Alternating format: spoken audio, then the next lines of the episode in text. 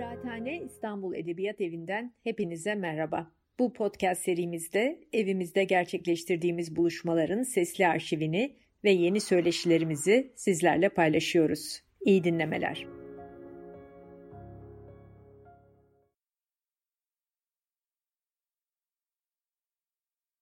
Ons dergisi olarak Ons dergisinin e, yazarlarından e, Vedat Ozan'la birlikteyiz.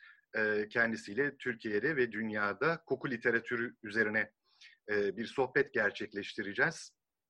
Dolayısıyla e, bence artık yavaş yavaş sohbetimize başlayabiliriz. E, Vedat abi hoş geldin. Hoş bulduk. Herkes de hoş geldi. Evet, bütün e, izleyicilerimize de hoş geldiniz diyelim. Bu e, zannediyorum Türkiye'nin ilk e, sanal kitap fuarını gerçekleştiriyor Kıraathane. E, yetkilileri, görevlileri, emekçileri buradan da hakikaten kendilerine de çok çok teşekkür ederiz. Büyük bir e, emeğin e, sonucunda e, bu yayınlar gerçekleştiriliyor. E, biz bir süre kitaplar ve literatür üzerine e, Vedat Ozan'la birlikte sohbet edeceğiz. Ardından e, sonlara doğru e, sizlerin sorularınızı yanıtlayacağız. Dolayısıyla aşağıda e, Q&A diye bir e, kısım var. Oraya sorularınızı yazarsanız bizler de şeyin sonunda e, sohbetimizin sonunda sizin sorularınızı yanıtlamaya çalışalım. E, şimdi malum konumuz Türkiye'de ve dünyada koku literatürü. E, en başından ve rahatlıkla söyleyebiliriz ki şu dört ciltlik şöyle görünüyor galiba. E, Vedat Ozan'ın Kokular kitabı e, serisi 2000 sayfalık e, yaklaşık. E, bu külliyat e, Türkçe'de başvurulabilecek, bilgi alınabilecek, üstelik de keyifle, zevkle okunabilecek e, yegane koku kaynağı. E, bunun haricinde benim bildiğim kadarıyla Türkçe'de e, koku literatürü üzerine kaynak olarak görebileceğimiz e, yayınlar bulunmuyor. E, bunun haricinde e, anılabilecek zannediyorum bir de şunu söyleyebiliriz. Honor de Balzac'ın e, parfümcü Cesar Breton'un yükselişi ve düşüşü e, Vedat Ozan'la birlikte e, kısa bir ön söz e, yazmıştık. Meraklıları için e, şey yapılabilir, önerilebilir. E, Türkçedeki koku literatürü yazılanlar, çizilenler daha çok dergilerdeki e, konuşulan konular, koku etrafında dönen e, mevzular açısından sen e, neler söylemek istersin abi? Ee, Mesut'cum önce teşekkür ederim kitapları gösterdiğin için.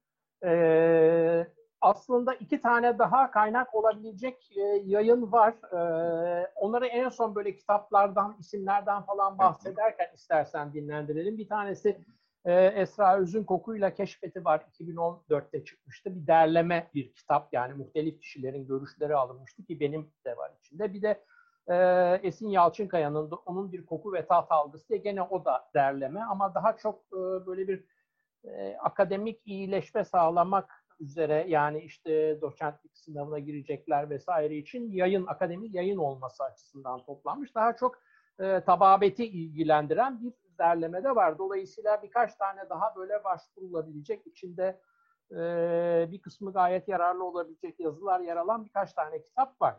E, fakat genelde baktığımız zaman tabii Türkiye'de yani çok fazla bir yayından söz edemiyoruz. Ne şey olarak, edebi olarak ne de kurgu dışı diyebileceğim kulvarda çok fazla hukuk üzerine yazı yok.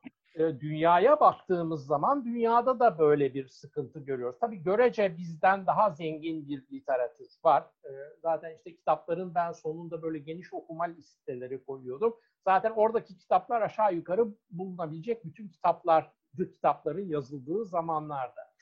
E, bunun da bir takım sebepleri var tabii. Yani genelde hep dile getirdiğim bir şey var ki koku bütün duyular içinde baktığımız zaman dilsiz olan tek duyu. Yani bizim biz dünyayla beş duyu üzerinden iletişim kuruyoruz. Bunun E, iki tanesi kimyasal duyular, koku ve tat duyuları. Koku dilsiz duyu, tat duyusuna dilsiz demeyeyim. Yani onun da dili var ama dili dolanıyor bazen. Ne dediği anlaşılmıyor. Dolayısıyla iki tane problemli duyular bunlar. İşin ilginci tabii insan hayatına da ilk giren duyular bunlar. Yani daha o şey işte amfibi dönemlerde daha beyinde o dil işleyecek merkezler oluşmadığı zamanlarda hayatın içine girmiş olan duyular ve o bağlantı bir, sürü, bir türlü tam ve randımanlı olaraktan kurulamamış. Ee, bir pedal olunmayla beraber yani iki ayak üzerine kalkmasıyla insanın beraber e, tabii görme duyusu da bir tahakküm kurmuş bütün diğer duyuların üzerine. Bu tahakkümle beraber dil de görme duyusu üzerinden gelişmiş. Bu da tabii çok ilginç çünkü koku üzerine de bir şey yazsanız el mahkum kokunun kelimeleri olmadığı için görmenin fiil ve kelimelerini kullanmak durumunda kalıyorsunuz. Yani ben de böyle yaptım mecburen. E, bu konuda son yıllarda yalnız çok böyle dikkate değer çalışmalar yapılmaya başlandı. Özellikle Asifa Macit diye bir akademisyen var yurt dışında. Çok e, e, çok nitelikli nokta atışı bir takım çalışmalar yapıyor. Yani çok kültürlü yaklaşım içinde dil ve dil içindeki duyular nasıl değerlendiriliyor mesela? Bunlar üzerine bir takım şeyler e, çalışıyor ki e, mesela şeylerle e, Hollandalılarla e, Malay Yarımadası'nda yaşayan insanların e, tanımlamalarını birbiriyle mukayese ediyor. Mesela koku üzerinden bir tanımlama yapıldığı zaman e, şey e, Hollandalılar ki işte Batı dünyası diyelim böyle dikotomik yaklaşımlardan çok hoşlanmama rağmen bir şekilde bir ayrım yapmak durumundayız.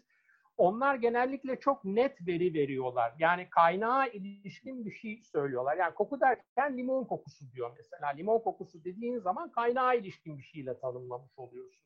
Kokuyu kaynakla tanımlamış oluyorsun.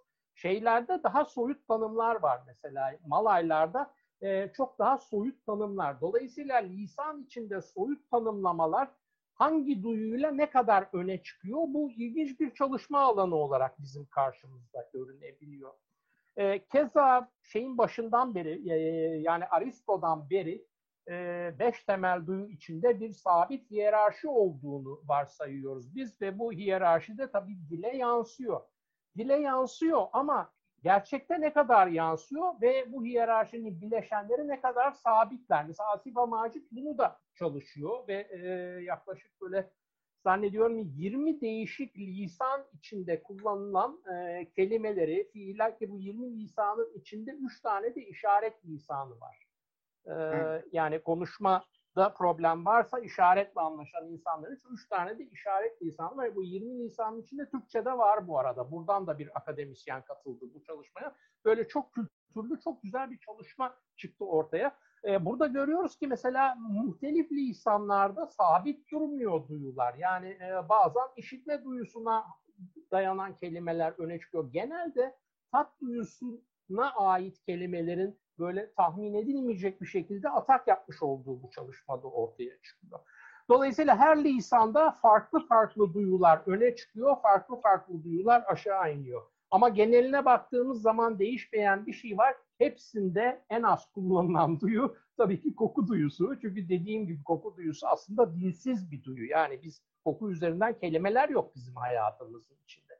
Gene hep söylüyorum yani biz koku tanımlamaya kalktığımız zaman başka duyulardan ödünç alıyoruz. Yani e, sivri bir koku diyoruz, ağır bir koku diyoruz. E, işte ne bileyim yani başka duyulara ait tatlı bir koku diyoruz. Mesela bunlar hep başka duyulara ait tanımlar. Veya işte benzetmeler gene hep söylediğim gibi yani işte o yağmur sonrası toprak kokusu, yeni kesilmiş çimen kokusu falan gibi bir sürü benzetmeler üzerinden gidiyoruz. Tabii lisanın içinde duyunun öneminin aşağıya çekilmesi o duyunun o kültürün hayatındaki hiyerarşik konumuna da etki ediyor. Yani dile getirmediğiniz zaman e, çok fazla dikkate de almıyorsunuz o duyuyu. E, şey çok ilginçtir. E, bu e, Namibya'da Himbalarla yapılmış bir çalışma vardır. Meşhur. Bir ara seninle konuşmuştuk diye ben bunu hatırlıyorum.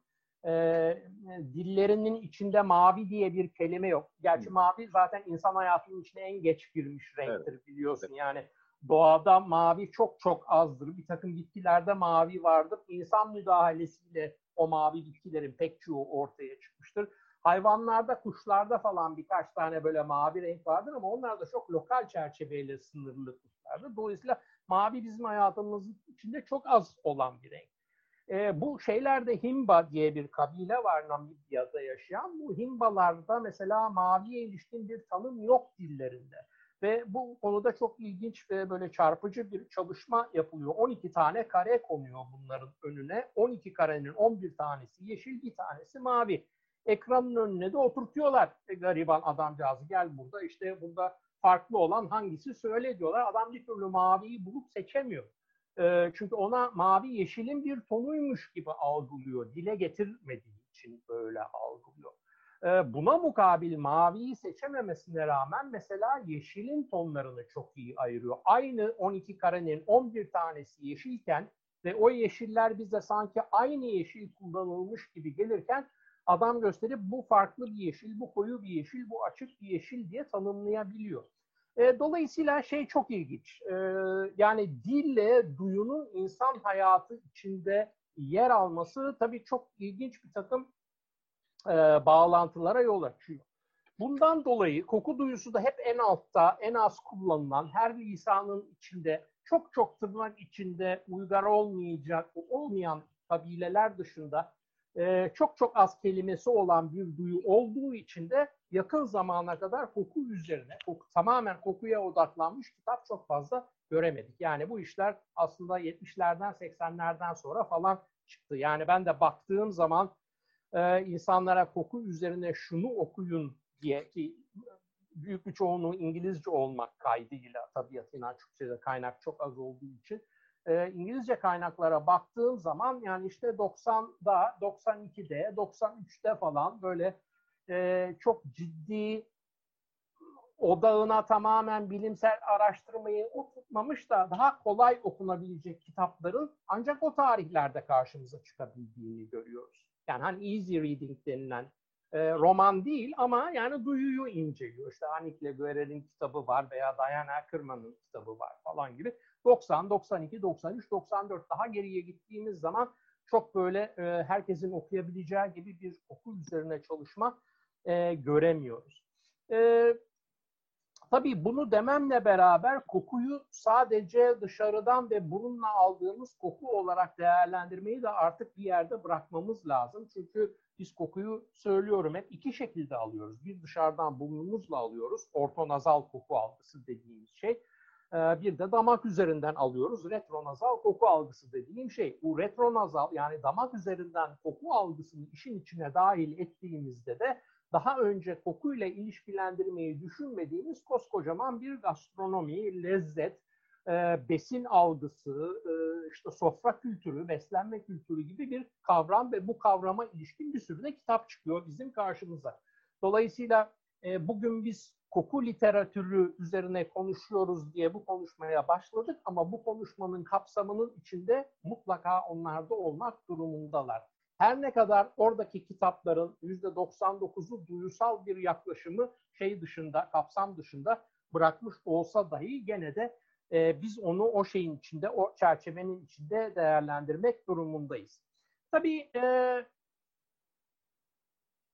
ikiye genelce ve genelde ve kabaca ayırabiliriz şeyi e, kokuya dair e, kitapları bir e, edebi kitaplar ki işte e, aramızda da zaman zaman şakalara konu olan Süskindin kitabı mesela böyle bir e, kulvarın içinde değerlendirebileceğimiz bir kitap.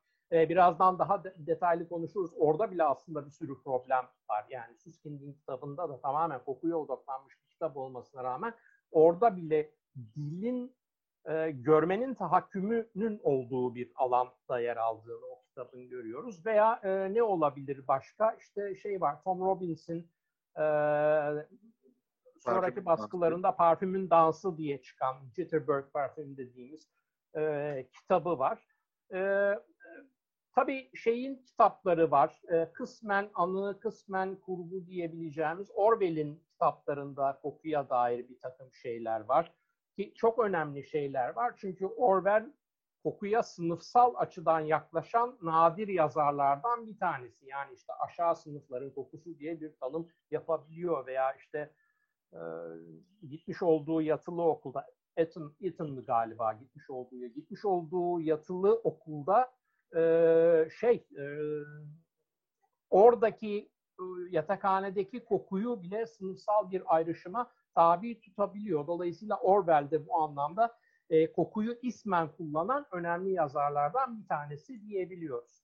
E, koku dışında dolaylı olarak kokuyu işin içine alan, daha doğrusu şöyle söyleyeyim, kokuyu belki tanımlamayan ama ortamı, deneyimi veya olguyu tanımlayan, kokuyu tanımlamayı da okuyanın tahayyülüne bırakan bir sürü kitap var ama. Mesela Dickens'ın bütün kitaplarını ben bu bağlamda düşünüyorum. Yani orada tarif edilen e, işte bir Londra manzarası aslında hiçbir zaman kokusundan eksik bir e, manzara olarak benim önüme gelmiyor. Tabii Dickens çok yeni bir örnek. Daha geriye gittiğimiz zaman e, ne bileyim e, işte Roma'da da buna benzer bir sürü örnek görebiliyoruz. İşte oyunlarda mesela kokuya dair bir şeylerin hissettirildiği bir sürü tanımlama olduğunu görebiliyoruz. Ee, gene antik metinlerden bahsedersek kokuyu ismi ismini vererekten hitap eden tabi Herodot tarihi veya işte yaşlı Plini'nin yazdığı bir takım e, şeyler, maddeler vesaire falan bunların içinde kokudan tek tek ismen bahsedildiğini e, görebiliyoruz. Bir de dediğim gibi lezzet dünyası var. Daha doğrusu gastronomi dünyası var ki burada koku e, veya işte o damak üzerinden alınan kokuya vermiş olduğumuz isimle aroma çok net olarak bahsedilen bir şey değil, bir unsur değil. Genellikle es geçiliyor. Genellikle tat kelimesinin kapsamı içine sokuluyor. Halbuki doğru değil bu. Çünkü tat dediğimiz duyu tatlı, tuzlu, acı, ekşi ve e, umami'den oluşan beşli bir kul var. Ama onun dışında işte ne bileyim et tadı diyemiyoruz aslında. Demememiz lazım. Diyoruz da demememiz lazım aslında. Bu şekilde tat kelimesinin işine, e, işin üzerinden açıklamaya çalışan onu yaptığı anda da tat, aroma, lezzet, toplam besin algısı bütün bu kavramları birbirine sokan bir sürü kitap var tabii şeyde gastronomi alanında da. Yine de bu şeyi e, takıntılı olma halimizi hani e, işte doğrusunu söyledi, söylemedi iyi bir kenara bırakırsak ve e, pek çok şeyi artık kadar meşhur kabul edersek yani yanlışlığını doğru gibi kabul ederek değerlendirirsek tabii burada da çok e, kıymetli bir sürü örnekler var. Yani e, işte Refik Halit'in kitaplarından başlayaraktan e, çok zengin bir edebiyat olduğunu burada şey yapabiliyoruz, söyleyebiliyoruz. Süskindin kitabında e, bahsedebilirsek biraz ondan da konuşalım. Süskindin kitabı tabii çok şey, e, çok ilginç bir e, kitap. Çünkü e, tamamen kokuya odaklanmış. Kokuya odaklanırken de kahramanını kokusuzluk üzerinden kurgulamış bir kitap. Evet. E, işte 1984'tü galiba çıkışı kışında 1984'ün kışında çıktığı ve çıkar çıkmaz da milyonlarca sattı. Yani böyle iki sene içinde 3 milyon kopya falan sattı. Ee, işte 20-30 küsur dile çevrildi. Bunlar 2-2,5 sene içinde oluyor ki yani 1980'lerde bir Alman kitabının bu kadar büyük bir teveccühle karşılanması şaşırtıcı bir şeydi. Hatta devamında filmi de çekildi biliyorsun. En yüksek yatırımlı Alman filmi oldu en yüksek yatırımın karşılığında da en büyük getiriyi sağlayan Alman filmi o. Belki de hala onun üzerine çıkmış başka bir şey, e, başka bir e, film olmayabilir. Ama e, her ne kadar koku üzerinden karakterler ve olaylar kurgulanmış olsa da Süskind'in kitabına da baktığımız zaman dildeki hakim duyunun görme duyusu olduğunu görüyoruz. Yani gözünü açar açmaz mesela e, şey yapıyor, e, burnuyla görüyor gibi gibi tanımlar görüyoruz. Bebek daha gözlerini açar açmaz koklamaya başlıyor. Biliyorsun, hatırlıyorsun kitabı değil mi?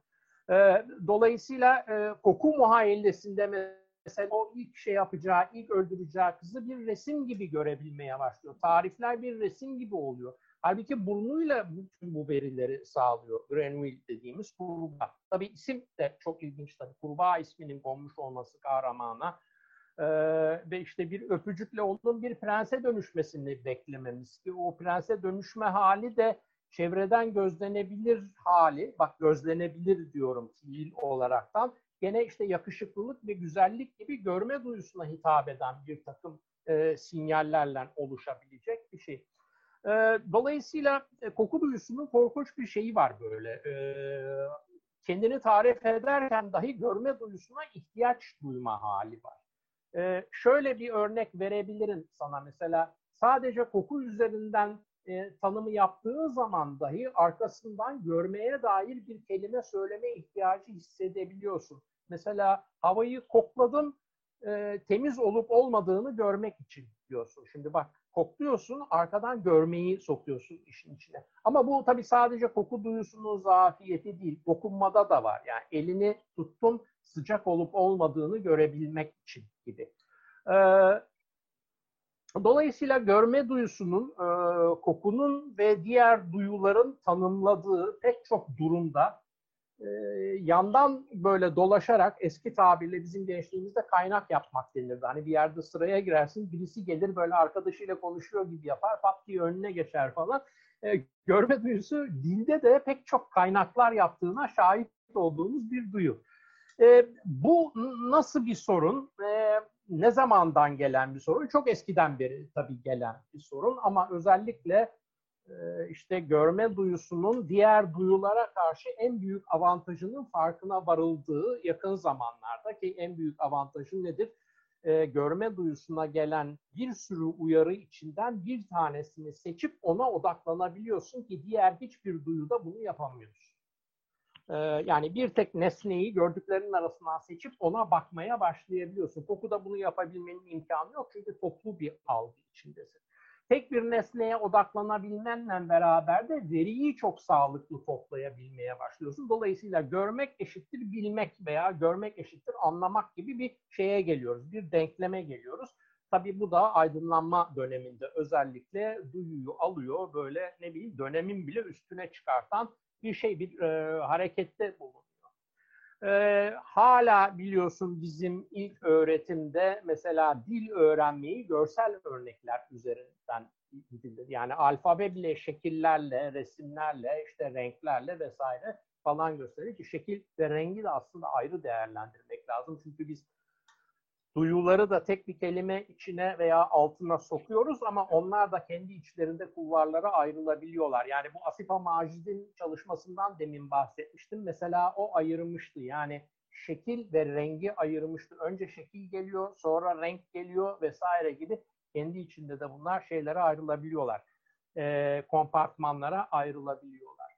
E, dolayısıyla bütün bu car car car konuşmamın özeti olarak şunu söyleyebilirim ki kaçınılmaz olarak, neredeyse kaçınılmaz olarak biz e, görme duyusunun hakimiyetinde bir dille konuşuyoruz ve görme duyusunun hakiminde bir dil üzerinden yazıyoruz.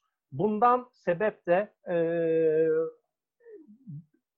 ortaya çıkan eserlerin pek çoğu görme üzerinden tanımlanan eserler olmuş oluyor. En altta kalan duyu da koku duyusu olduğu için bu konudaki eser sayısı da çok az olmuş oluyor. Bu tabii şeyin de biraz katkısı var.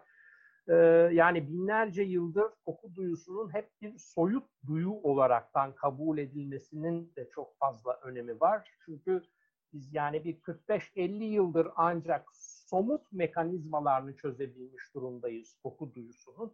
Ee, bütün bu bahsetmiş olduğum e, koku duyusuna dair dil ve edebi veya metin üretimi zafiyetlerini belki 100 sene sonra, 150 sene sonra bu kadar ağır hissetmeyecek yeni gelen jenerasyonlar.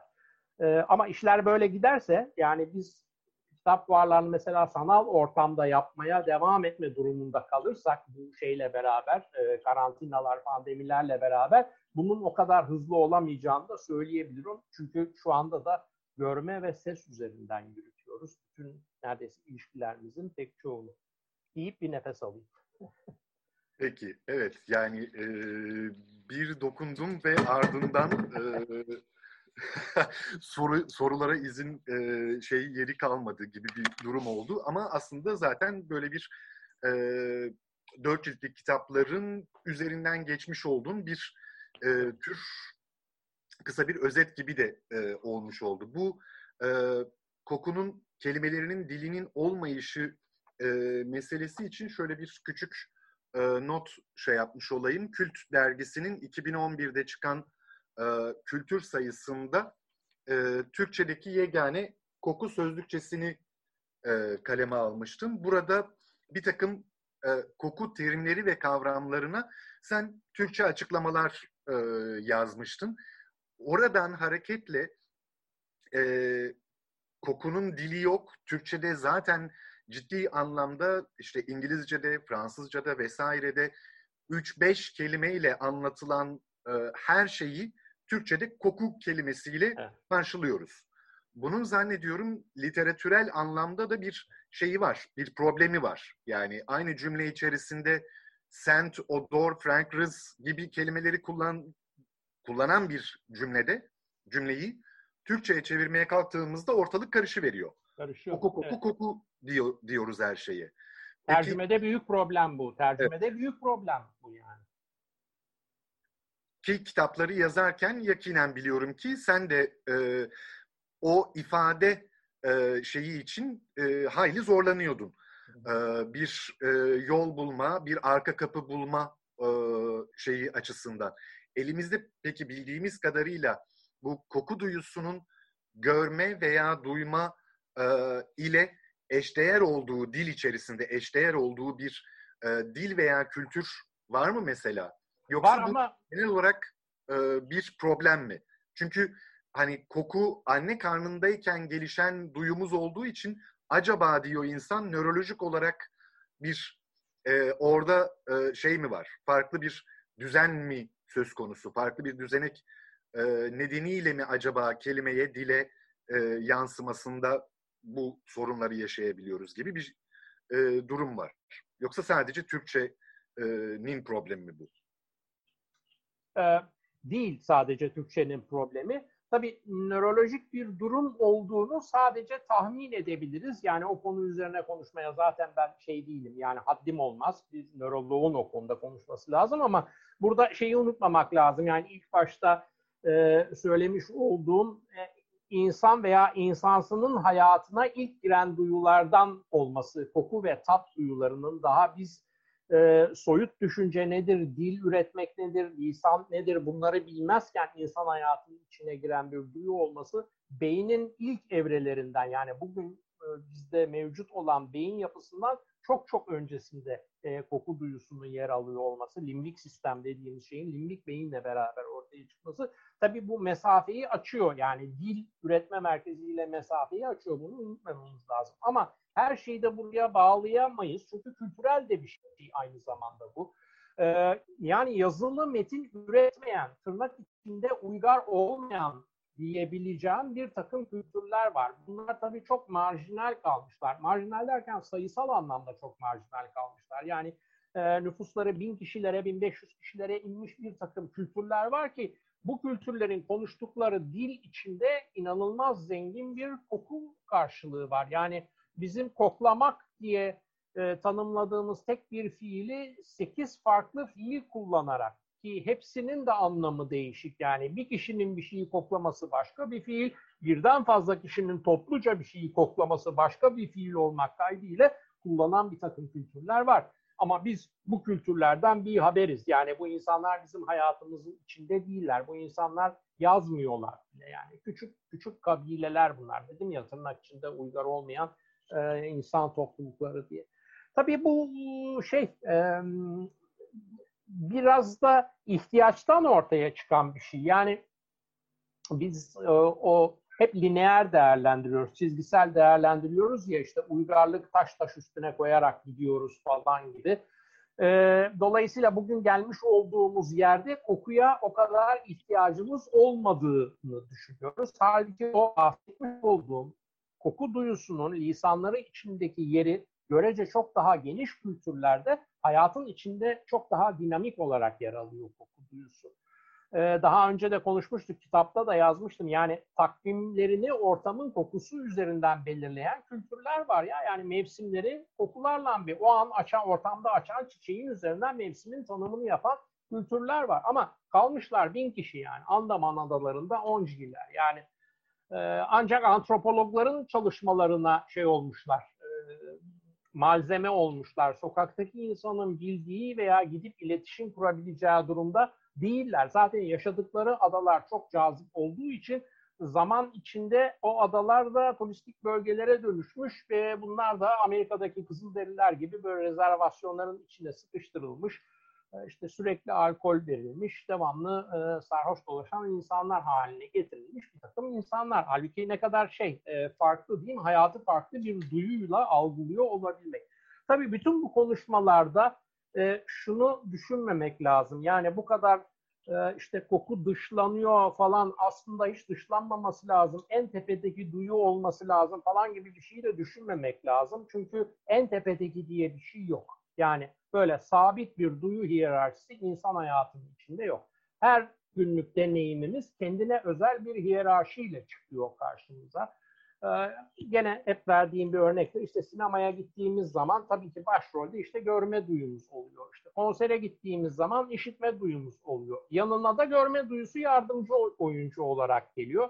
Sinemadayken de işitme duyusu yardımcı olarak geliyor. Dolayısıyla böyle e, kalabalık bir kadroyla hareket ediyoruz hep. Günlük deneyimleri bunlarla yaşıyoruz. Ama bu kalabalık kadro ve sabitlenemeyen hiyerarşi işte dile yansımıyor.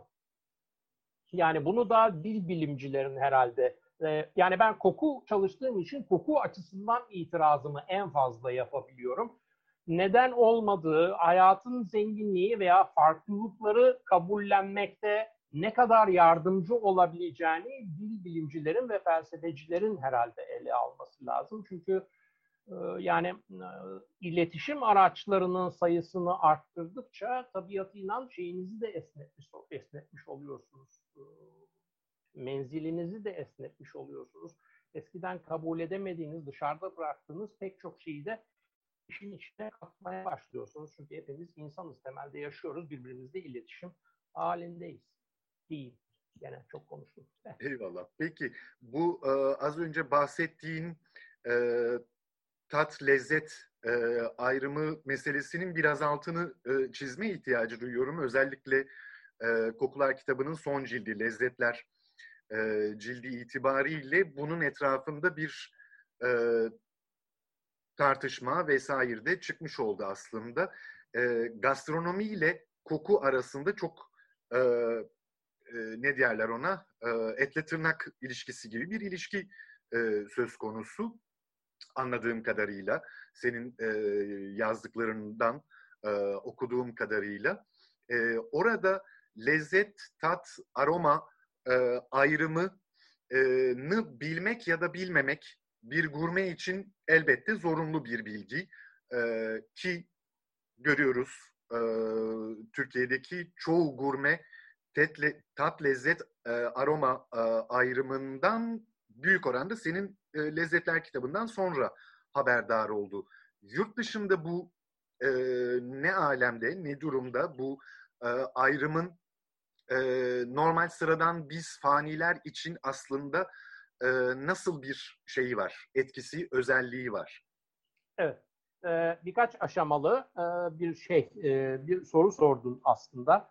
E, yani konuyu uzatmak istesem aslında ben senin ilk söylediğine bir soruyla cevap verirdim. Etle tırnak gibi dedin, hangisi et hangisi tırnak düşünüyorsun deyip ayrı bir polemik başlatırdım orada. Çünkü koku olmadığı zaman et, gastronomi... Et olan koku. Et olan koku. gastronomi. Çünkü koku olmadan gastronomi olmuyor. Koku olmadan gastronomi olmuyor. Evet yani e, bu işin ilginçliği de bu zaten. Yani yediğimizin veya şimdi gastronomi hazza dair pek çok şeyi söylüyor. Bir adım daha gerisine gittiğimiz zaman ki ben bir adım gerisinde toplam e, besin algısı diye bir kavram üzerinden telaffuz etmeyi seviyorum. Çünkü illa haz olması gerekmiyor. Orada kaçınmamız gereken şey de var. İşte yaşamayı sürdürebilmek için yememiz gereken şey de var vesaire. Dolayısıyla bir toplam besin algısı var bizim karşımızda. O toplam besin algısı içinde yediğimiz veya içtiğimizin ne olduğunu tanımlamamıza imkan veren tek şey koku duyusu. Yani tat duyusu burada bir ayrım yaratamıyor bize. Aynı tuzlulukta 10 tane farklı şey yiyebiliyoruz. Tabii tat duyusu bir farklılık yaratamıyor derken tat duyusunun tatlı, tuzlu, acı, ekşi ve umami'den oluştuğunun bilindiğini varsayarak söylüyorum bunu. Çünkü günlük hayat içinde biz bu beşlemenin de dışına çıkıyoruz. Çilek tadı diyoruz, bezelye tadı diyoruz, fasulye tadı diyoruz. Böyle tatlar yok bizim hayatımızın içinde. Tat diye isimlendirdiğimiz bu her olgu aslında lezzet kavramının altında değerlendirilmesi gereken şeyler. Dolayısıyla aynı tuzlulukta yüzlerce, onlarca farklı yiyecek bulabiliyoruz. Aynı dokuda, aynı sertlikte farklı farklı yiyecekler bulabiliyoruz. Ama biz bir şeye eğer çilek diyorsak ona çilek dememizi sağlayan damak üzerinden yükselen kokusu. Damak üzerinden yükselen kokunun ismini de aroma diye isimlendiriyoruz. Şimdi tabii koku, tat, lezzet, aroma kavramları e, bu konulara biraz ilgiliyseniz, yani ileri derecede amatörseniz veya bu konularda profesyonel olarak çalışıyorsanız, profesyonel olarak çalışmak ne olabilir? E, işte parfümör olabilirsiniz, e, ne bileyim ben kahve uzmanı, barista deniyor, kahve uzmanı olabilirsiniz. İşte sommelier olabilirsiniz, şarapla ilgili, e, servisiyle ilgili e, veya şarap üretimiyle ilgili birisi olabilirsiniz. Kahve üretimiyle, çay üretimiyle yani yenilen ve içilen şeylerin üretimi veya sunumu ile ilgili birisi olabilirsiniz ki bu koku profesyoneli yapar aslında sizi. Siz farkında olmasanız da öyle yapar.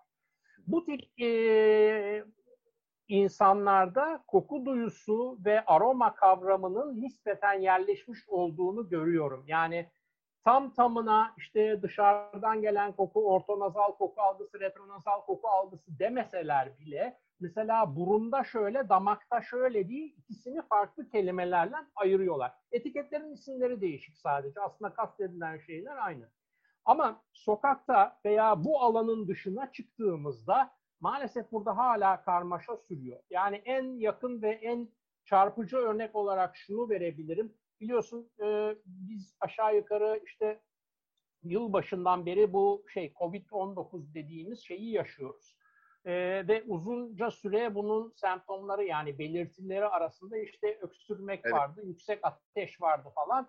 Bir iki üç ay falan direndiler. En sonunda koku alamama halinin de bir semptom olduğunu kabullenmek zorunda kaldılar. Hatta çok tehlikeli bir semptom çünkü başka hiçbir belirti göstermeyen Dolayısıyla kendinin enfekte olduğunu kendisi bile farkında olmayan insanların koku alma yetisi kaybolduğu zaman bir hastalık yayıcısı haline geliyor. Çünkü farkında değil adam hastalanmış olduğu.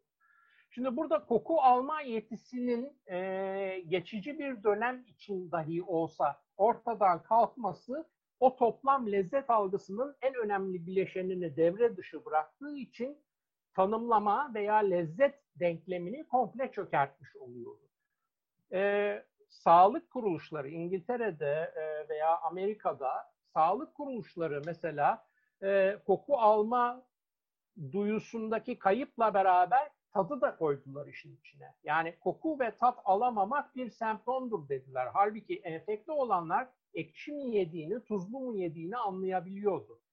Dolayısıyla tat duyuları çalışıyordu ama koku duyuları çalışamıyordu. Çalışamıyordu.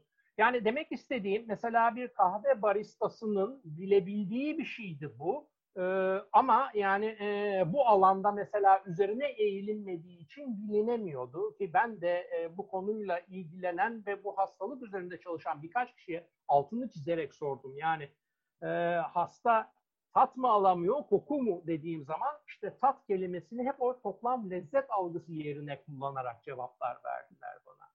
Dolayısıyla hala demin sormuş olduğun sorunun kısa cevabı olarak şunu söyleyebilirim ki hala biz bu sıkıntıyı yaşıyoruz. Yani sokaktaki insan bağlamında koku nedir, tat nedir, aroma nedir, lezzet nedir bunların çok fazla bilinirliği yok. E sokaktaki insan bunu böyle konuşamıyorsa bu konuda onların anlamayacağı metinleri üretmeyi de kim üstlenecek? Yani. Evet orada ciddi bir e, problem söz konusu küçük bir e, hatırlatma yapma ihtiyacı duyuyorum. E, sohbetimizin yavaş yavaş e, sonlarına doğru yaklaşırken herhangi bir soru gelmediğini görüyorum. E, acaba sohbetimize mi daldılar yoksa hakikaten kimsenin sormak istediği e, bir soru yok mu? Onu kontrol etmek için tekrar e, aşağıdaki Q&A e, kısmına e, sorularınızı yazabileceğinizi hatırlatmak e, isterim. Onun notunu düşmüş olayım. E, peki bu e, bu bağlamda e, şunu sormak istiyorum. E, şimdi senin kitapların e, koku algısı, parfümler, kültürler ve lezzetler olmak üzere dört parçadan oluşuyor. Evet. Dünyadaki koku literatürü e, daha çok algı üzerine mi, parfümler üzerine mi, kültürler üzerine mi, lezzet etrafında gastronomiyle bağlantılı olarak mı? Dünyadaki literatür ne alemde? Oradaki koku üzerine çalışanlar daha çok hangi kanallar üzerinden kokuya çalışıyorlar? Ee, yani çok net olarak Ve böylece veya... kitap önerilerini e, almak evet. için bir pas atmış oluyorum. Evet. Daha çok lezzet e, ve e, o toplam besin algısı dediğim alan tabii en çok çalışılan alan. E, ama bu alanı çalışanların da pek çoğu tabii işte kokuyu, tadı birbirinden çok ayırabilerekten e, şey yapmıyorlar, e, ortaya çıkmıyorlar. Parfümler üzerine pek çok şeyden bahsediliyor ama zaman zaman bir araya geldiğimizde de hep konuşuyoruz zaten. Bunların %60'ı %70'i şey hurafe üzerinden dönüyor maalesef. E, algı ve kültürler üzerine çalışanlar çok ciddi çalışıyorlar. Bunu söylemek durumundayım. Yani e, belki sayı olarak gastronomi veya yeme içme kültürü üzerine de bir sürü kitap çıkıyor ve çok değerli kitaplar çıkıyor. E, ama e, algı, koku algı ve koku kültürü üzerine çıkan kitaplar e, daha önce lafı edilmemiş pek çok şeyi dile getiriyorlar. Bu anlamda tabii ayrı bir şey, ayrı bir önem e, vermek gerekiyor onlara. E, Türkçe'de tadı, kokuyu, aromayı ayıraraktan bahseden, valla ben e, yani yemek kültürü üzerine bayıldığım harika kitaplar var. Yani şeyden başlayarak, e, e, demin demiştim Refik Halit Karay'dan başlayarak böyle onlarca kitap sayabilirim hakikaten şey üzerine. E, yeme içme kültürü, yemekten alınan keyif vesaire üzerine. E, hatta yeme içmenin farklı e, hayatın farklı yönlerine yansımalarıyla ilgili de kitaplar ve burada üretilmiş bir takım kitaplardan da aslında bahsedebiliriz. Yani çok çok fazla sayıda. Bir şöyle bir e, bak mesela şeyi görüyorum şimdi. E, İlkay Kanık'ın gastro gösteri veya gastro endişeleri var. Çok ilginç alanlardan bahseden kitaplar bunlar.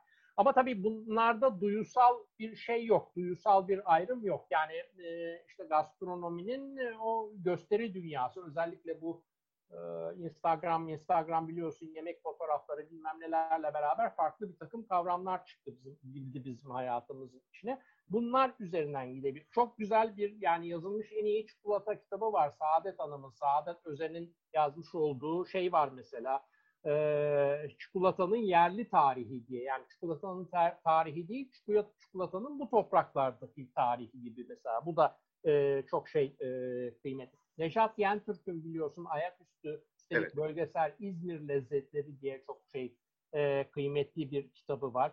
E, şey e, Mariana Yerasimos'un e, kitabı veya işte e, Mary Ish'ın e, kitapları bunlar yemek kültürü üzerine hakikaten çok e, kıymetli eserler. Yani e, söylenecek neredeyse e, laf yok bunların üzerinden diyebilirim. E, Burak Onaran'ın çok sevdiğim Yemek Tarih diye bir kitabı vardır ki e, işte orada gastrodiplomasi, yumuşak güç kavramlarının işte Amerika, Sovyetler Birliği yakınlaşmasında e, mutfak kavramının nasıl ortaya çıktığına dair e, pek çok şeyden e, bahseder. Dolayısıyla e, böyle pek çok kitap var. Tabii yani e, Murat Hoca'nın, Murat Belge'nin yazmış olduğu tarih boyunca yemek kültürü var mesela ki yani e, hep benim hayretler içinde kaldığım bir kitaptır o kitap. Çünkü e, internet yok yani bu kadar bilgiyi internetten şimdi toplayıp da yazmak kolay. O zaman yazmak çok zor tabii bu kitabı. Dolayısıyla böyle hayret ve takdirle karşıladığım bir kitaptır. Dolayısıyla böyle böyle pek çok kitap var. Bir de özel alanların kitapları var. İşte Ayfer Hanım'ın yazdığı börek kitabı var. Mesela. Özel bir alan. Bunu belki şeye benzetebiliriz. Nejat Bey'in e, Ayaküstü İzmir'deki o sokak lezzetleri kitabına mesela özel alanlar seçmek. Çikolata ama çikolatanın yerli tarihi gibi. Tabii bunlar çok zenginleştiriyorlar alanı. Ee, ama Türkçe şey e, duyusal olarak yaklaşıp mesela işte koku kimyası, tat kimyasına de, e, değinen benim gördüğüm tek bir örnek var. E, Burkay Bey'in, Burkay Adalı'nın yazdığı e, Meleklerin Payı diye işte viski kültürünü anlatan bir kitabı var ki e, kitap zannediyorum burada ki bu kitabın içinde mesela şey var e, ayrı bir e, bölüm var ki temel koku ve aroma bilgisi diye geçiyor. E, hatta kısa bir kimya dersi diye bir alt başlık atmış. Mesela bu benim tam bahsettiğim şey, duyusal yaklaşımın sergilenmesi. Yani burada görüntü, tat, koku, aroma bütün bunların hepsiyle beraber daha bütüncül bir değerlendirmenin yapıldığı bir kitap olarak da karşımıza çıkabiliyor. Beslenme üzerine söyleyebileceklerim aşağı yukarı bunlar ama onun dışında da dediğim gibi hem kokuyu hem tadı birleştiren e, sen ilk başta bahsetmiştin ya hani başka kitap yok demiştim ben de demiştim e, var böyle diye. E, Esin Yalçınkaya'nın moderatörlüğünü yaptığı ve muhtelif disiplinlerden ki benim de orada bir en son yazı benimkiydi e, muhtelif disiplinlerden insanların, akademisyenlerin daha çok ağırlıkla ve tıp akademisyenlerinin ağırlıkla katkıda bulunmuş olduğu Koku ve Tat Algısı diye bir kitap var. Tabii çok sokaktaki insanın okuyabileceği gibi bir kitap değil, daha çok e, bilimsel e, bir yaklaşımla yazılmış bir kitap. Ondan sonra Esra Öz'ün gene muhtelif kişilerden böyle görüşler isteyerekten derlediği e, okuyla keşfettiği bir kitabı vardı. 2014'te falan çıkmıştı ki e, ben de tam benim kitabı kapatıyordum aslında ondan o yazı talebi geldiği zaman. E, kötü örnek vereyim mi? Hadi lütfen. asıl, asıl dedikodu orada çünkü. Ya yok dedikodu değil. Ee, şöyle yani bir de benim derslerde vermiş olduğum örnekleri toplayıp kendine kitap yapan bir örnekle geçen gün karşılaştım. Yani isim vermek istemiyorum. Bu hanımefendi kendini e, yani isim vererek şey yapmak istemiyorum daha doğrusu. Akredite etmek istemiyorum. Ee, benim derslerde vermiş olduğum örnekler ve o örnekleri oluşturan zihin akışının kitabın böyle kallavi bir bölümünü teşkil ettiği bir tane de böyle bir kitap var ortada. Tabii dil daha oryantalize edilmiş bir dil. Çünkü hedef kitle daha o tarafa doğru. Yani mesela bilim demiyor, ilim diyor. Ee, dolayısıyla bir de böyle bir kitap var. Ee, ismini vermeyince biz o kitaptan nasıl kaçabileceğiz? Ya ilim diye Koku ilmi diye bir kitap. Kitabın ismini söyleyeyim hadi. Koku ilmi diye bir kitap bu. Ee, ve şey e, ilginçtir ki bu hanımefendi benim dersime gelmedi hiç. Ee, muhtemelen benim dersime gelen birisi notlarını verdi veya bir gölge yazar olaraktan benim dersime gelen birisi bunun kitabını yazdı şey. diyebileceğim. E, muhteşem bir şey ya hakikaten. Yani bu topraklarda çare tükenmiyor. Ama unutmayalım yani biz böyle şeyi kopya ve taklidi çok seven bir kültürüz. Yani e, dünya müziğine baktığın zaman böyle aranjman diye bir müzik kavramına rastlayamıyorsun mesela. Yabancı şarkıyı al, e, üstüne Türkçe söz yaz, gazla gitsin yani 15 yıl, 20 yıl falan bundan ekmek yedi müzik piyasası. Dolayısıyla e, hala yani diyebiliriz. E, dolayısıyla böyle ilginç bir şeyimiz var, bir yaklaşımımız var. E, edebi üretimlerde, yerli edebi üretimlerde e, Gülayşe Hanım'ın e, çok sevdiğim Siyah Koku kitabı var. Biraz distopik bir kitaptır. E, şöyle gösterebilirim evet, de. Oradan Gülayşe'ye ee, selam etmiş olalım. Evet. E, Yapı Kredi'den çıkmıştı zannediyorum. Hala oradan e, basılmaya devam ediyor. E, Ercan Akbay'ın şu an hangi yayın evinde bilmiyorum. Ten Kokusu diye böyle bir e, romanı vardı. E, Türkçe'ye çevrilmiş benim şu anda ismi aklımda olmayan birkaç tane daha roman var ama e, yani koku olarak çok kuvvetli bir şeyler ifade ediyorlar diyemem. Edebi olarak bir şeyler ifade ediyorlar mı onu da söylemeye ben mezun değilim. Çünkü yani çok edebiyatçı kişiliğinde bir insan değilim. Dolayısıyla e, böyle böyle bir dünyamız var. Yani varsa soru cevaplayalım bu arada. Peki, evet, Vaktimiz bu çok azaldı. E, gelmeye başladı. Ben evet. e, ilk sorudan başlayayım. Çok e, hoş bir soru. Bunu e, sana paslamaktan büyük keyif alacağım. E, Karcan Gözek e, adlı izleyicimizin bir sorusu. E, hoş koku tırnak içerisinde, hoş koku ile uğraşanların tırnak içerisinde kötü koku konusunda da hassasiyetlerinin yüksek olması doğal mıdır diye soruyor. Karcan Hanım'a çok teşekkür ediyorum ve selamlarımı iletiyorum. Tabii tanıyorum Karcan Hanım'ı. Antalya'dan zannediyorum. Ee, yani hoş veya kötüleri tırnak içinden dışarı çıkartalım. Zaten böyle kavramlar bizim takmış olduğumuz etiketler. Dolayısıyla kokuya bir hassasiyet varsa e, o iyisi içinde, kötüsü içinde geçerli. Zaten iyi ve kötüyü tanımlayabilmek için karşısına bir şey koyabilmek lazım. Yani her şeyin kötü olduğu bir ortamda iyi olmadığı gibi kötü de yok. Yani standardı zaten oluşturmuş oluyorsunuz. Ee, dolayısıyla her şeyin kötü koktuğu yerde kötü koku diye bir şey yoktur diyebiliriz.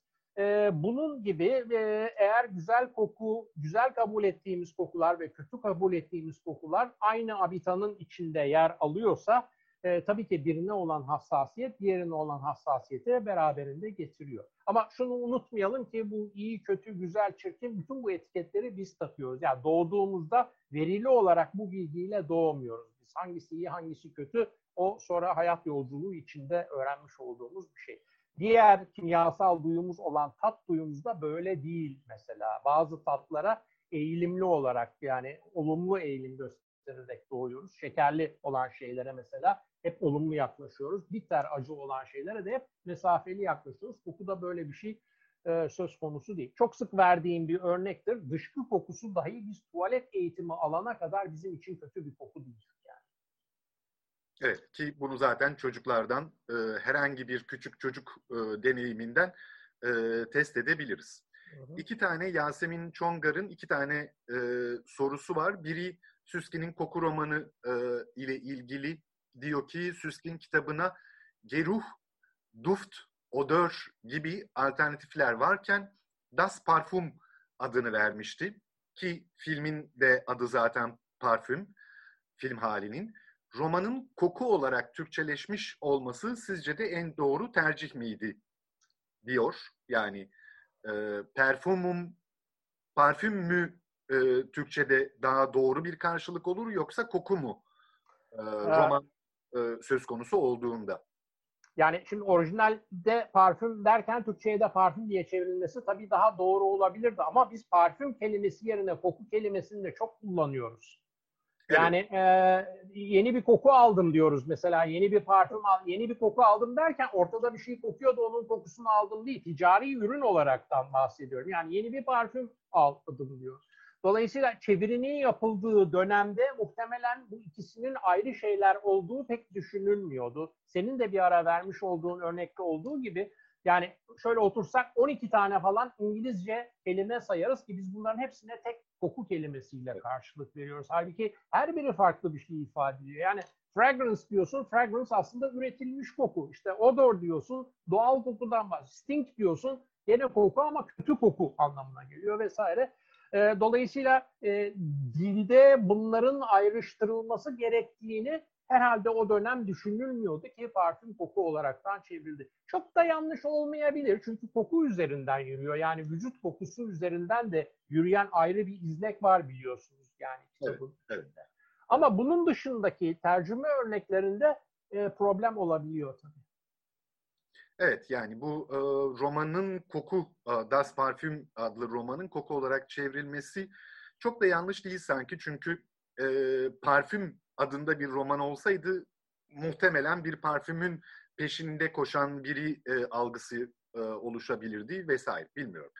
E, ikinci soru Yasemin Çongar'ın e, umami konusunda bu tadın algı ve anlam dünyamızdaki sınırlı yeri konusunda biraz konuşmanızı dilerim demiş. Umami'yi biraz açmak gerekiyor galiba evet. ki e, henüz zaten alışık alışık olduğumuz bir şeyde değil, isim kelimede değil değil. Çok da direndik. Yani 1908'de Japonlar 1908'de Japonlar ortaya çıkarttılar. Umami diye ayrı bir tat olduğunu yani tatlı, tuzlu, bitter, acı ve ekşinin dışında umami diye ayrı bir tat olduğunu 1908'de dillendirmelerine rağmen yaklaşık bir 70 küsur yıl Batı dünyası direndi yani bunu kabul etmemek için. E, fakat artık e, şey kabul ediliyor. Yani isimlendirme çok zor. Tarifi de çok zor. Diğerlerinden farklı. Yani beşinci tat derken bazen ben de dahil olmak üzere pek çok insan da dört artı birinci tat diye de tanımlanıyor. Yani sanki dördü daha üst klasmanda bir hiyerarşik değer edilebiliyor. Bu e, sanki onlara ilave gelmiş gibi. Bu ilave gelmenin kronolojiyle bir ilgisi yok ama karışık olmasıyla ilgisi var. Yani tuzlulukla çok karışıyor çünkü. Tek başına bir anlam ifade etmiyor. Yani tek başına bir umami uyaranını ki işte 3-4 tane umami uyaranı malzeme var. Bir tanesi de e, doğada bulunmuyor. Tamamen insanlar tarafından üretilen e, işte monosodyum glutamat dediğimiz 5-6 şey en önemli, en çok rastladığımız belki e, umami uyaranı. Bu umami uyaranlarını tek başına tadına baktığınız zaman çok fazla bir anlam ifade etmiyor. Yani asla bir şeker veya asla bir limon ekşiliği gibi gelmiyor. Ama işte umami uyaranı da işin içine girdiği zaman lezzet algısını katlayarak büyütüyor. Yani çarpan etkisi göstermiş oluyor. Ee, tanımlaması çok zor ee, ve şu örneği veriyorum ben. Yani e, umami'nin ne olduğunu ve toplam lezzet algısına nasıl bir katkıda bulunduğunu anlamak istiyorsanız önce taze bir domates alacaksınız ve burnunuzu kapataraktan taze domatesten bir ısırık alacaksınız, yiyeceksiniz. Sonra ağzınızı suyla çalkalayacaksınız. Gene burnunuzu kapataraktan bu sefer domates kurusu yiyeceksiniz. Gene burnunuz kapalıyken. O hani kurutulmuş domatesler vardır ya. İşte o kurutulmuş domates, o kurutulma süreci içinde umami yoğunluğu çok artıyor. Dolayısıyla ikisi arasında bir lezzet farkı oluşuyorsa, burnunuz kapalıysa, yani burnunun kapalı olması ne demek? Taze domates ve kuru domatesteki aroma değişikliğini devre dışı bırakmaya çalışıyoruz ki tatla baş başa kalalım diye. O burun kapalıyken taze domatesle kuru domatesi yediğimizde arada oluşan o algı farkı işte umami dediğimiz tat bulvarı oluyor. En net böyle anlatabilirim açıkçası. Süper, süper. Ee, şimdi sorulara devam ediyorum. Bu arada hakikaten bütün e, Kıraathane Kitap Şenliği izleyicilerine e, çok teşekkür ederim. İlk kez parfüm sorusu gelmedi abi. Bu bir rekordur. E, tarihe tarihe not edilmesi gereken bir oturumdur bu. İlk kez parfüm e, e, eşime yıl başında ne parfüm alayım gibi sorular gelmiyor. Galaxy Top A Ayaz adlı e, izleyicimiz Türk kültüründe kokunun yerini tarih bağlamında kısaca anlatır mısınız diyor. Türk kültürüyle koku e, ilişkisi ne alemde? Şimdi Türk kültüründe ya bir kere bu benim alanım değil açıkçası. İkincisi Türk kültürü derken e, nereye kadar gidiyoruz? Yani Osmanlı'dan mı? Malazgirt. Nasıl? 1071 Malazgirt'e kadar Yok, gidiyor. 1071 Malazgirt. Ya o zaman Osmanlı'yı da işin içine, ya onu öğrenmek için sordum aslında. Yani onu da işin içine katarsak tabii ki ayrıcalıklı bir kitlenin hayatının içinde koku çok önemli bir yer teşkil ediyor. Yani e, saray ve saray çevresinin hayatının içinde koku önemli. Yani üretilmiş koku da önemli, buhur da önemli. Yani o şey ortam kokulandırması dediğimiz tütsüye benzer ortam kokulandırmaları da önemli ama Tabii bunun önemli olması şu koşula bağlı ki sizin o kokulu malzemeye erişim imkanınız ve ulaşım imkanınızın olması lazım. Yani hem kolay bulacaksınız hem bulduğunuzu da satın alabileceksiniz. Yani imkanınız olacak, varsıl olacaksınız. Ee, bizim bugünkü algımız aslında tarihin geriye doğru baktığımızda okumak için çok elverişli bir algı değil. Yani biz bugün işte herhangi bir markete de gittiğimizde 3 lira 5 lira e, hiç alakasız bir yerde bile karşımıza bir parfüm çıkabiliyor. Benzin istasyonunda bile işte kredi kartı makinesinin yanında 2-3 tane küçük parfüm bulabiliyoruz ama yüzlerce yıl boyunca çok zor ulaşılan bir malzeme. Yani malzeme çok kısıtlı. O malzemeyi kompoze eden insan yani işin erbabı dediğimiz insanların sayısı çok kısıtlı. Dolayısıyla nadir bulunan ve pahalı bir malzemeden bahsediyoruz. E, bu coğrafyanın avantajlarından bir tanesi tabii kokulu malzemenin pek çoğunun geçiş yolu üzerinde yer alması. Yani doğuda çıkıyor. Özellikle Hindistan ve Hindistan civarındaki adalar esas kuvvetli kokuların ortaya çıktığı e, coğrafyalar. Baharat dediğimiz şey yani esas güçlü olan e, koku. E, dolayısıyla oradan gelen etkiyle beraber e, zengin mutfağı diyebileceğim bir mutfağın içinde tabii ki baharat kullanımının da çok fazla yer aldığını görebiliyoruz. Yani bu sürülebilir parfümlerin dışında yenilebilir parfümler olarak nitelendirdiğim için baharat örneğini veriyorum. Eğer baharata erişiminiz varsa e, onu bir şekilde mutfağın içine dahil edebiliyorsunuz. Ama benim bir şeyim var bu konuda. Yani bu kadar yol üzerinde olan bir coğrafyada çok daha güçlü bir etki ortaya çıkmasını beklerdim. Ben onu çok fazla göremedim. Hmm. Ben çalışmadım. Alanı çalışanlardan okuduğum kadarıyla söylüyorum bunu. Evet, enteresan. Bir yani nokta. şey tabii ki e, bütün dünyada tabii işte saraylardaki tüketim tabii ki bir veridir. Yani işte orada kullanılan parfüm, orada yapılan yemek, neler kullanılır o bir veridir ama sarayın dışına çıkıp da tebaaya baktığınız zaman e, orada bu kadar geçiş yolu üzerinde olan bir coğrafyada daha güçlü bir iz bırakıyor olmasını e, arzu ederdim. Çok pahalıydı demek. Yani işte şimdi kolonya var ya kullanıyoruz kolonya.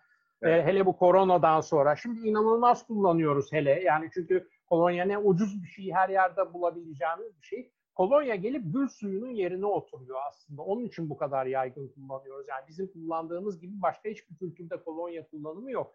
İşte onun öncülü diyebileceğim gül suyu ucuz bir şey değil. Ee, çünkü şeye bağlısın yani e, üretimi bitkinin sirkadyen ritmine bağlı. Belli zamanda ve belli saatte gidip o çiçekleri toplayacaksın, işte damıtacaksın, e, vesaire. Dolayısıyla ucuz değil, ucuz olmadığı için de çok çok kolay ulaşılabilen bir ürün değil. Belki İstanbul'da yaşayanlar işte o zaman güllaç yaparken üzerine gül suyu serpiyorlar ama işte İstanbul dışına çıktığın zaman kaç yerde bu uygulamayı görebiliyoruz? Gibi. Eyvallah.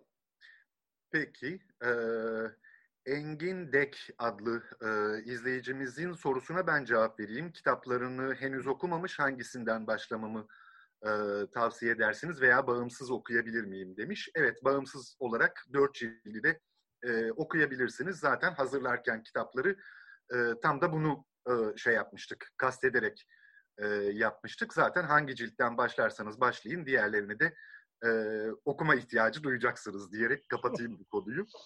E, Meltem Eney'in şöyle bir sorusu var. Koku ve lezzet duyusunda birincil, ikincil ve üçüncül aromaları nasıl ayırt edebiliriz? Evet. E, Meltem Hanım'a sorusu için teşekkür ediyorum. Meltem Hanım sorusuna gelmeden önce şunu söyleyeyim yalnız. E, kitaplardan bahsederken kitapların dışında ve kitaplarda yer almayan konuların da yazıldığı bir takım dergiler olduğunun da e, altını çizmek isterim ki e, bugün de işte bu etkinlik bağlamında yaptığımız konuşma ONS'un içinde yapmış olduğumuz evet. bir konuşma. ONS da bu dergilerden bir tanesi. ONS'a bir şey yazarken de özellikle dikkat ettiğim bir şey var. O da şu ki başka bir yerde o konuda daha önce bahsetmemiş olmayı tercih ediyorum. Yeni bir yazı olsun diyorum.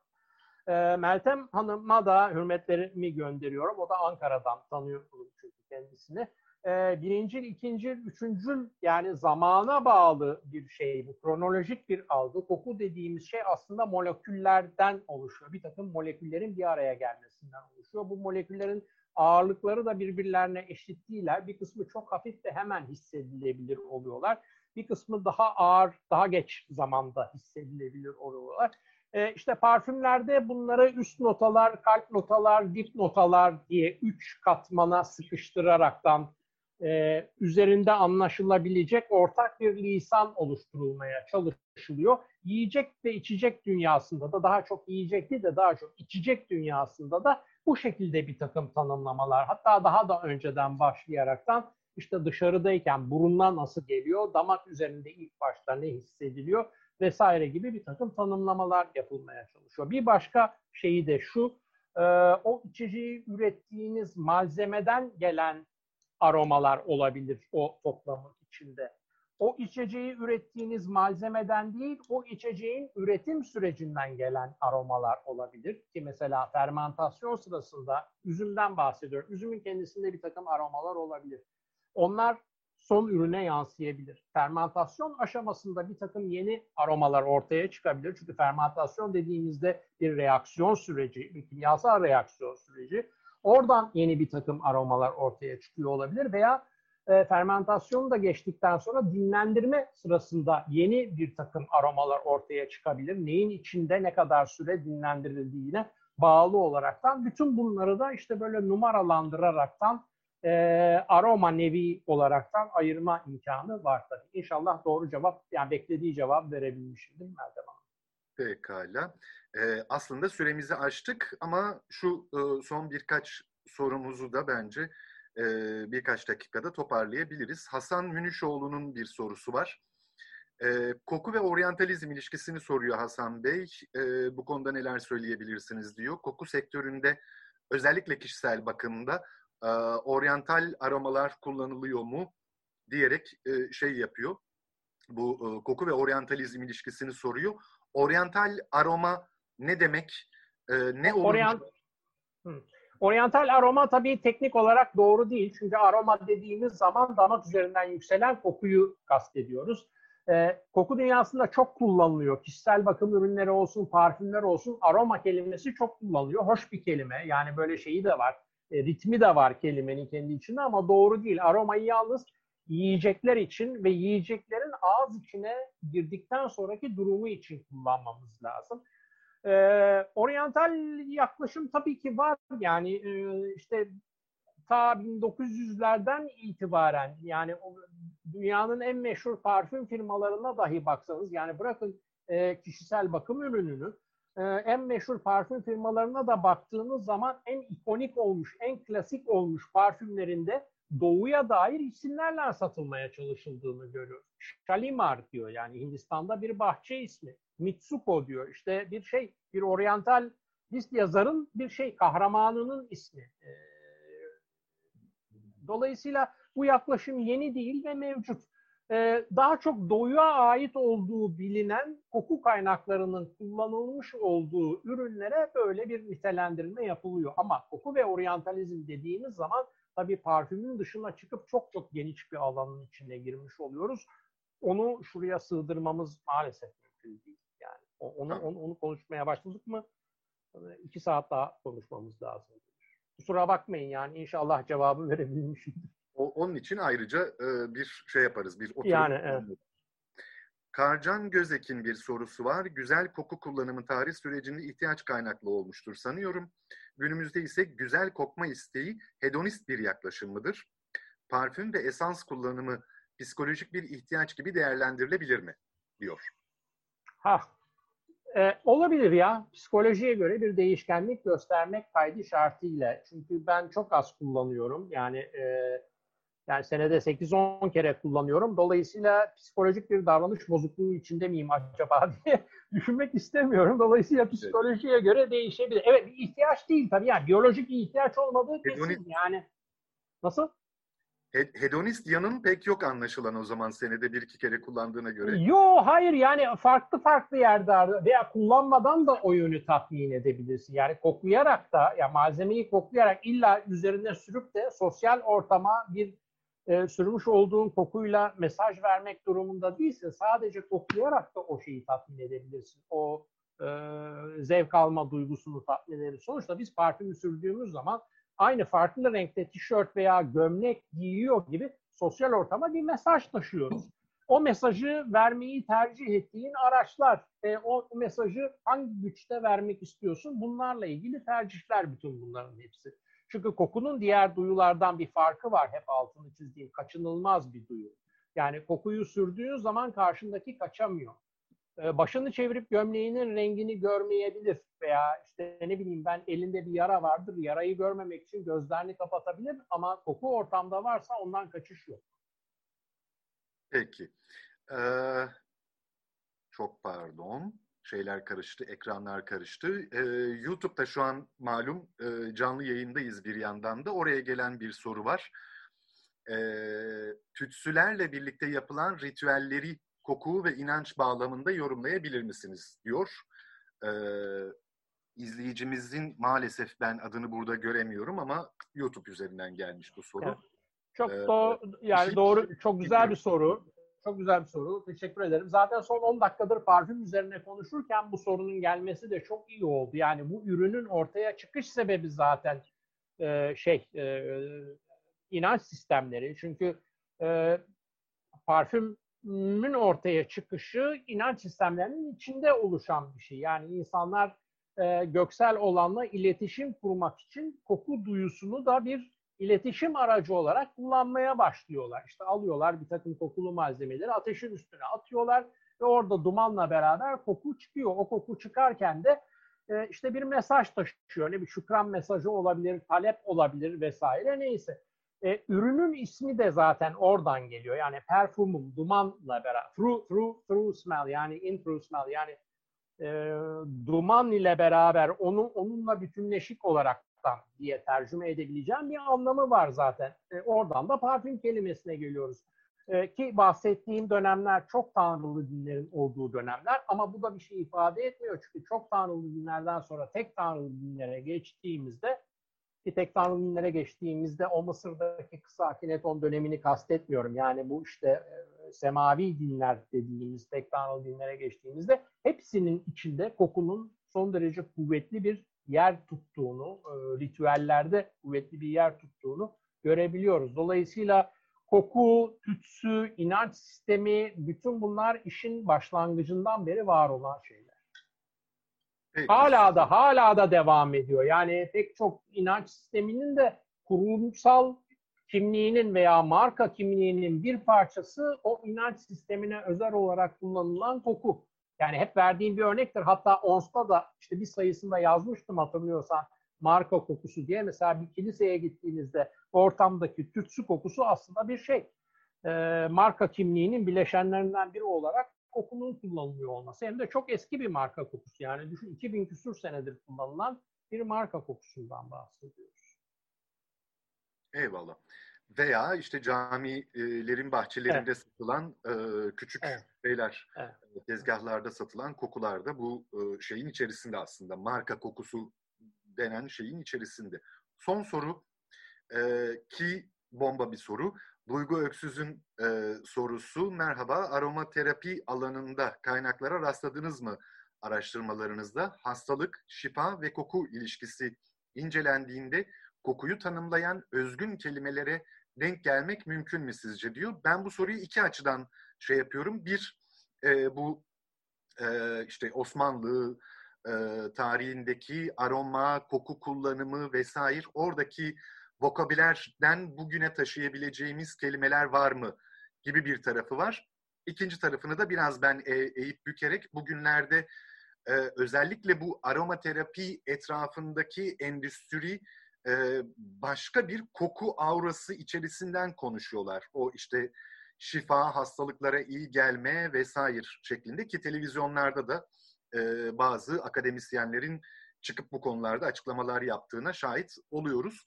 Dolayısıyla bu bir kelime vokabüler açısından, iki bu e, aromaterapi, şifa, hastalık meselesi açısından e, seni dinleyelim ve bu da son sorumuz ben, olacak. Ben orijinal soruyu bir daha alabilir miyim? Onu kaçırdım. Senin sorularından hastalık, odaklı. Hastalık, şifa ve koku ilişkisi incelendiğinde hı hı. kokuyu tanımlayan özgün kelimelere denk gelmek mümkün mü? Evet. Ya aromaterapi benim alanım değil biliyorsun. Hatta e, senin de bahsetmiş olduğun o yaygın suistimalden dolayı hep biraz mesafeli durmayı tercih ettiğim bir alan. Çünkü yani e, yani herkes bir şeyi tedavi etme iddiası ile ortaya çıkabiliyor. Yani bunun için böyle çok kısa işte ne bileyim ben bir hafta gidin bir, atölyeye gidin bir şey öğrenin pat diye kendinizi ortaya atabiliyorsunuz. Anahtar kelime de şifa oluyor. Yani dört tane harf bir kelime oluşturuyor ki o kelimeyi kimse sorgulamıyor. Ee, şey aromaya çok aromaterapiye çok yakın olmadığım için bu sorulan sorunun tam cevabını veremeyeceğim aslında. Yani dile nasıl bir katılım sağladığı konusunda e, bir şey söyleyemeyeceğim. Söyleyebileceğim tek şey demin biraz önce gelmiş olan soruya verdiğim cevap aromaterapi disiplininin isminde aslında bir problem var. Yani e, aroma kelimesi aslında sadece de damak üzerinden yükselen kokular için kullanılması gereken bir kelimeyken tabii aromaterapide durum farklı. Çünkü aromaterapide tedavi amacı taşıyan şeyler sadece yedirilerekten uygulanan şeyler değil. Bazıları topik, ya işte cilt üzerine bazıları uygulanıyor vesaire. E, şunu unutmamak lazım. Yani sanayi devrimi öncesinde bir şeye çare olmak istiyorsanız, bir şeyi tedavi etmek istiyorsanız, bir ilaç üretmek istiyorsanız başvuracağınız kaynaklar sınırlıydı. Yani işte bitkiler, çiçekler veya baharat bunlara başvuracaksınız. Başka başvurabileceğiniz bir şey yok. Bunların da büyük bir çoğunluğu tabii ki kokulu malzemeler. E, ama bu tedavi edici şeylerin pek çoğunda e, bitkinin kokusundan ziyade kokunun bitkisi, bitkisinin tedavi edici olduğunu da unutmamamız lazım. Diğer o dile katkısı konusunda dediğim gibi biraz mesafeli oldu. Çalıştığım bir alan değil ne söylersem ukalalık etmiş oldum. Kusura bakmayın o açıdan. Pekala. Bu şekilde böylece e, soruların sonuna e, gelmiş olduk ve yayınımızı da artık kapatıyoruz. Kıraathane Kitap Şenliği kapsamında ONS dergisinin şöyle göstereyim sevgili köşe yazarı Vedat Ozan'ın koku köşesiyle her sayısını e, zenginleştirdiği ONS dergisinin bir etkinliği olarak Kıraathane Kitap Şenliği'nin sanal fuarı kapsamında bu Türkiye'de ve dünyada koku literatürü üzerine sohbetimizi gerçekleştirmiş olduk. E, Vedat Ozan çok teşekkürler. Ben teşekkür ederim. İzleyicilerimize de dinleyicilerimize de çok teşekkür etmiş olalım. Evet. Başka bir yayında tekrar görüşmek üzere. Herkesi e, kitap şenliğine katılmaya, e, standları gezmeye davet ediyoruz. E, seneye umarız bu e, karantina pandemi şartları sona erer de yüz yüze e, cismani bir şekilde fuarı tekrar e, gerçekleştiririz. Herkese iyi akşamlar.